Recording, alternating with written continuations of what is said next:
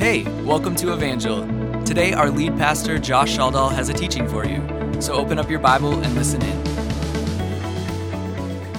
We're starting a new series today called Now What? Many people come into Easter and they experience something powerful, or they make a decision and they don't know how to walk it out. And today I want to give you the handlebars for your faith of how to keep the fire in your heart burning for the right thing. Every one of us burns for something, right? I was watching a, a video of some soccer fans when a goalie went in on the last second in the ninetieth minute and they won a match, and thousands of people, arms thrown in the air, grown men jumping up and down, hugging one another, you know, excited. They burn with passion for their team. Every one of us burns for something, but there's a fire for God God that is supposed to be kindled, and maybe it was kindled last week and now is supposed to burn as a flame in our hearts. And I want to talk to you about how to steward that flame. Here's what it says in Luke twenty-four. Now the same day, two of them were going to a village called Emmaus, about seven miles from Jerusalem. They were talking with each other about everything that had happened, Jesus being crucified, uh, raising, rising from the dead. As they talked and discussed these things with each other, Jesus himself came up and walked along with them, but they were kept from recognizing him. He asked them, "What are you discussing together as you walk along?" They stood still, their faces downcast. One of them, named Cleopas, asked him, "Are you the only one visiting Jerusalem who does not know the things that have happened there in these days?" "What things?" he asked. "About Jesus of Nazareth," they replied. "He was a prophet, powerful in word and deed before God and all the people. The chief priests and our rulers handed him over to be sentenced to death, and they crucified him. But we had hoped that he was the one who's going to redeem Israel. And what is more, it is the third day since all this took place. In addition, some of our women amazed us. They went to the tomb early this morning but didn't find his body. They came and told us that they had seen a vision of angels who said he was alive. Then some of our companions went to the tomb and found it just as the women had said, but they did not see Jesus." He said to them, "How foolish you are, and how slow to believe all that the prophets have spoken. Did not the Messiah have to suffer these things and then enter his glory?" And beginning with Moses and all the prophets, he explained to them what was said in all the scriptures concerning himself. As they approached the village to which they were going, Jesus continued on as if he were going farther, but they urged him strongly, "Stay with us, for it is nearly evening. The day is almost over." So he went in to stay with them. When he was at the table with them, he took bread, he gave thanks, he broke it, and he began to give it to them. Then their eyes were opened, and they recognized him as he disappeared from their sight. They asked each other, "Were not our hearts burning within us while we talk, while he talked to us on the road and opened the scriptures to us?"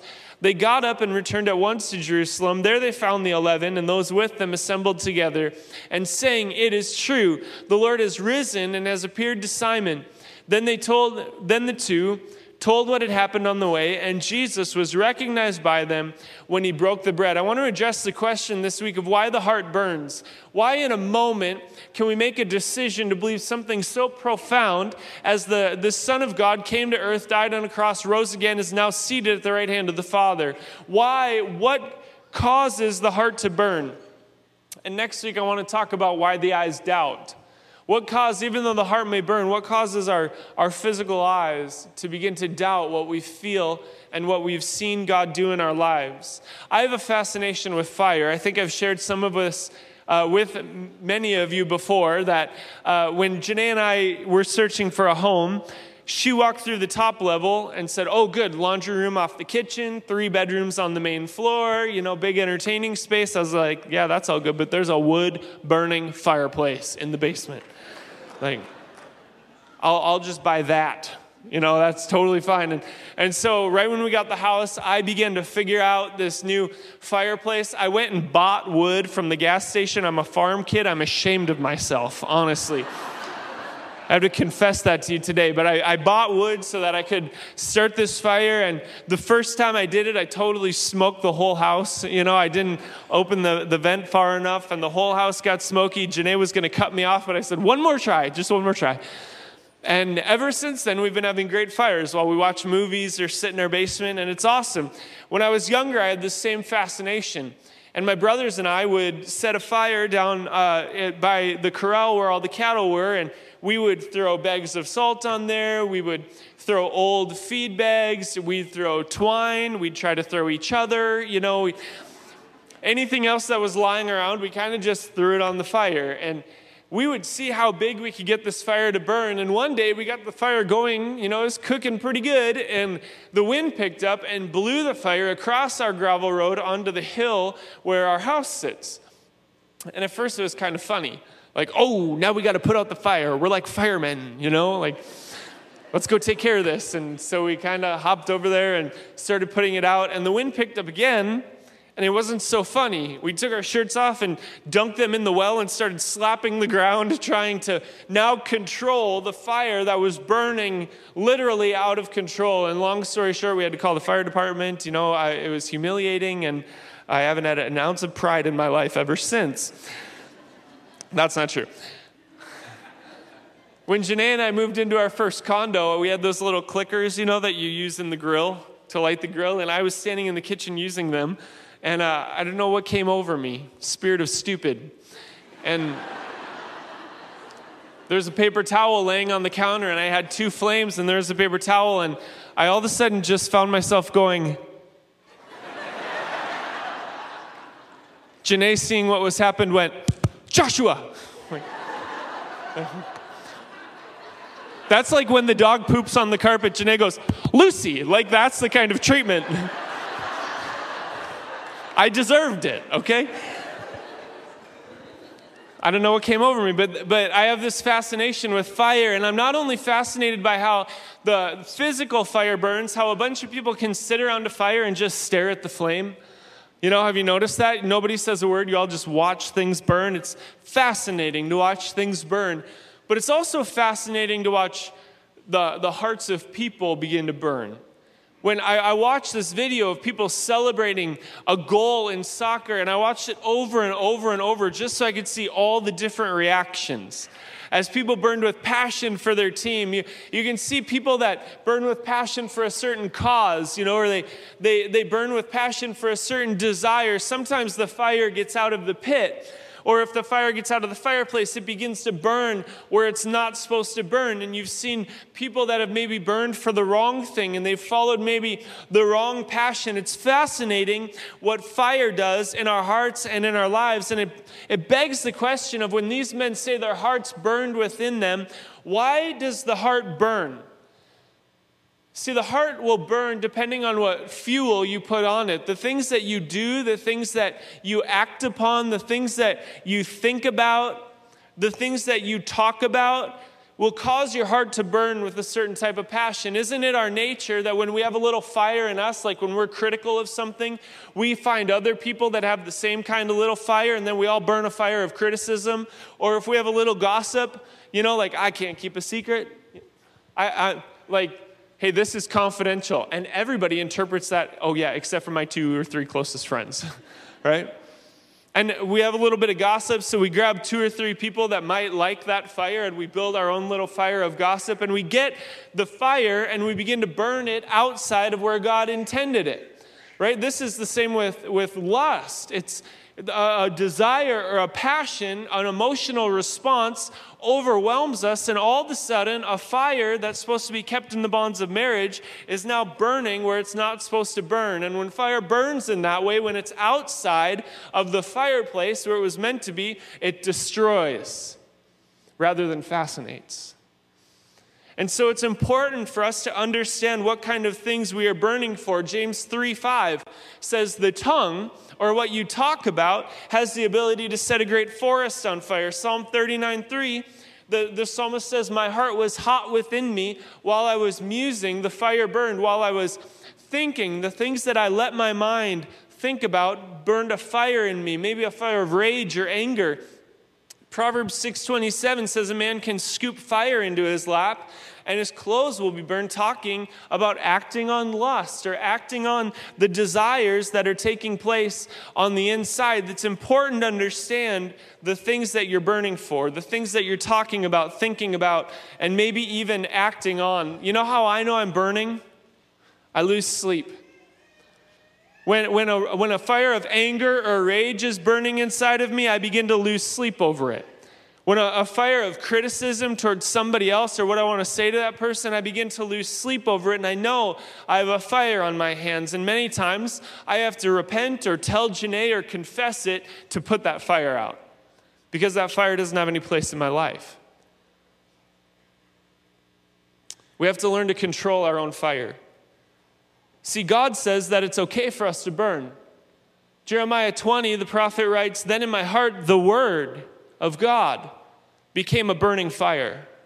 Again, he says in Jeremiah twenty-three, twenty-nine, "Is not my word like fire, declares the Lord." It's okay for your heart to burn, but it has to burn for the right things. And God's word says that the word of God, the spoken and written word of God, is like fire in the hearts of people. It's the reason why you can read the same long book over and over and over and over and over and over and over again your whole life, and there's always something that sets you ablaze. There's always something that hits you in a way that it's never hit you before. And that's the power of a word of God that is living and active. That's not just a, a, a dead book that some person wrote, but it's the word of God to you and I. See, not only sometimes do we burn in the wrong way, but other times we stop burning altogether. See, these guys on the road, it's maybe not that they were burning for the wrong thing, but it's that their fire was going out. Since Jesus had died, they were losing faith. And there was two reasons why the, the fire was getting more and more dim. One of them was they didn't get it. They didn't take what Jesus had said and what Jesus had done and put it together for understanding. And the other reason was they forgot it. How often is it that way with us, that you maybe hear me preach or I listen to somebody else, what they say, and they give me this great idea or thought, but I never actually connect it into my heart. Or I never connect it in to my whole faith story. Or maybe I forget pieces. That's why I have to continually take the fire of God's word and allow it to burn in my heart. There's three ways that God rekindles fire. And maybe today you're, you're looking at the fire of your own heart, and it's either burning in the wrong place, or maybe the coals have gotten black and no, they're no longer burning for anything. And maybe you don't even feel anymore. Maybe the The presence of God and the voice of God feels like something that other people experience and talk about, but it doesn't really uh, testify within you. See, God uses conviction to start the fire in our heart again. This is why it says, Jesus said to the men, "How foolish you are." Now, if we look at the nature of God, what we know about God, we know he's a good father, we know he gives good gifts, and we know that he doesn't give condemnation, but he gives grace. So if we take that context and we look at Jesus saying, "How foolish you are," we know the point that Jesus was trying to drive home was not condemnation, "You dummies, you're never going to get it." The point that Jesus was trying to drive home was that there was something that they had missed. There was conviction that they had forgotten. And so he calls them out on it, and, he, and he, he brings up the scripture again. And when that kind of conviction happens in our lives, it makes our heart burn. It, it takes not knowing or forgetting and turns it into realization. We realize, oh, I did read that. Oh, that, that is what Jesus said. It causes us to remember maybe what God has done in our lives. See, when that realization takes place in our heart and it creates a desire for change, that is conviction. I realize, and I need to change. There's a stop sign by my house. I never, ever, ever stop at it. I'm repenting to you today. It's kind of just become one of those things I glaze over. It's literally across the street from my driveway. It's very hard to get motivated to stop, stare at my house, and go again. But one day I'm going to get pulled over. And that being convicted of a crime is going to remind me. And when God pulls us over and shows us where we've missed it or where we've started to ruin his work in our lives, he brings conviction that helps us to realize where we've been missing it.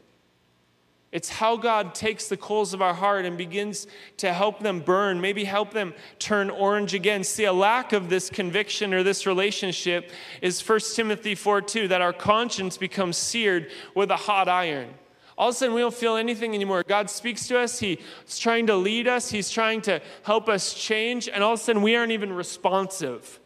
We're showing up, but we're not actually responding to what he's doing in our lives. A heart that actually burns with conviction will be led to repentance, will be led to change. See, this is why cyclical sin happens in people's lives. They keep going around and around and around because their conscience has become seared. They're not even understanding what they're doing anymore. This is why I can run the stop sign and run the stop sign. I don't even feel bad about it. But when conviction comes, it will change how you live. It will change the things that you do. The second way that God rekindles the fire is not only does he bring conviction, but he gives us revelation.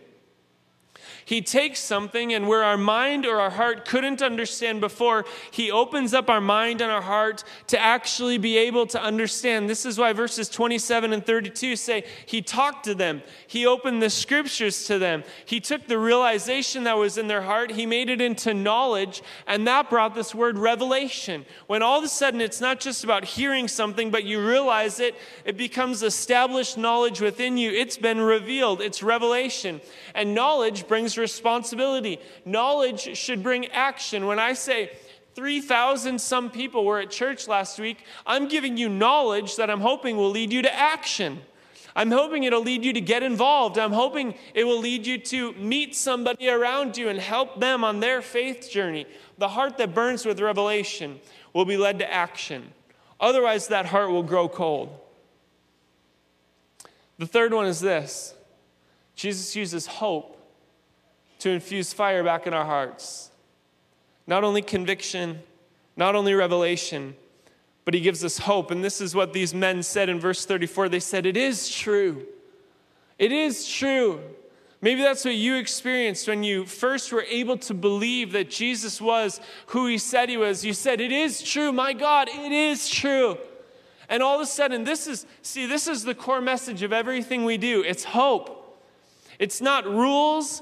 It's, it's not doing everything right. The core message is hope. The reason we believe what we believe is because of hope. If it's because of obligation, or you're doing it out of fear, or you're doing it because somebody else is making you, you've entirely missed the message. The message that we follow, the fruit of that message is a message of hope.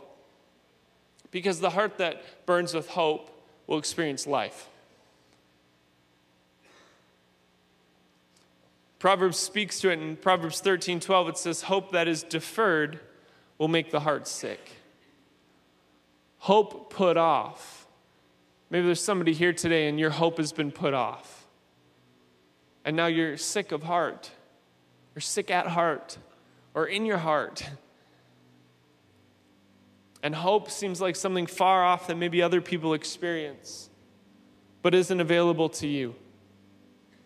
Do you know how you reignite the fire? When God has given us these tools of conviction and revelation and hope that cause a flame in our hearts, you know what you do when all of a sudden the flame doesn't feel as strong anymore, it's not burning, or you find out that you're, you're now out starting fires in other places trying to recapture the flame. You know what I do when my fire in my fireplace starts to, to go out? The first thing I do is I, I get down on my knees, and then I, I get on my hands and I go,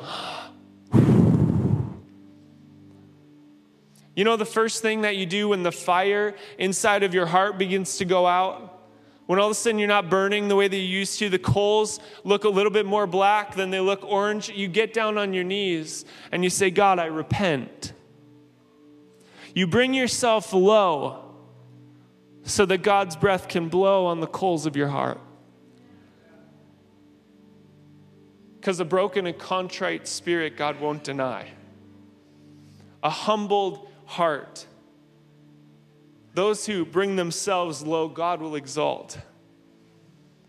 And then I say, okay, the coals have turned orange again, and I run out to my garage, and I grab some logs, and I, I put more fuel on the fire. I, the coals are hot again. I've repented. I've gotten my life right. So I grab fuel. I get God's word, and I begin to go through it, and I begin to find verses that speak to my situation. I begin to read what other people have wrote about my situation, and I grab logs, and I throw fuel on the fire, and God opens up his word so I can understand it, and this word revelation starts to happen, and it's like he's taking taking these words written on a page and he's actually speaking right to my heart or right to my situation. And all of a sudden the fire isn't just, you know, coals that have turned orange, but all of a sudden that first little flame kind of licks up and I'm I'm starting to begin to have passion again. I'm starting to be hungry for God's word. I'm starting to desire that he would speak to me. I'm not content anymore with the things of the world, but I'm saying, God, I just need more of you. What do I have to let go of? What do I have to do? Now what do I do, God, to be able to be on fire for you? What do I have to do next? And he continues to bring revelation. And that revelation and that conviction that God is speaking to me begins to give me hope.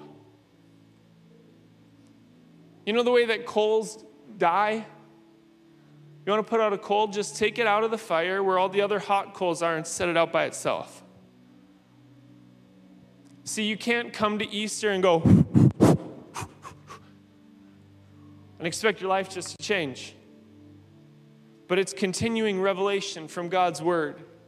And it's setting the coal of your heart in with a whole bunch of coals that burn for the right same things. And that means there's some coals that burn for the wrong things that you got to get out of your life. And you got to find yourself in a community like this.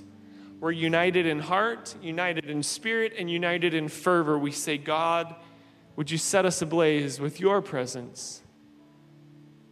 Would you unite us by this bond that we burn for you? Would you stand all across this place?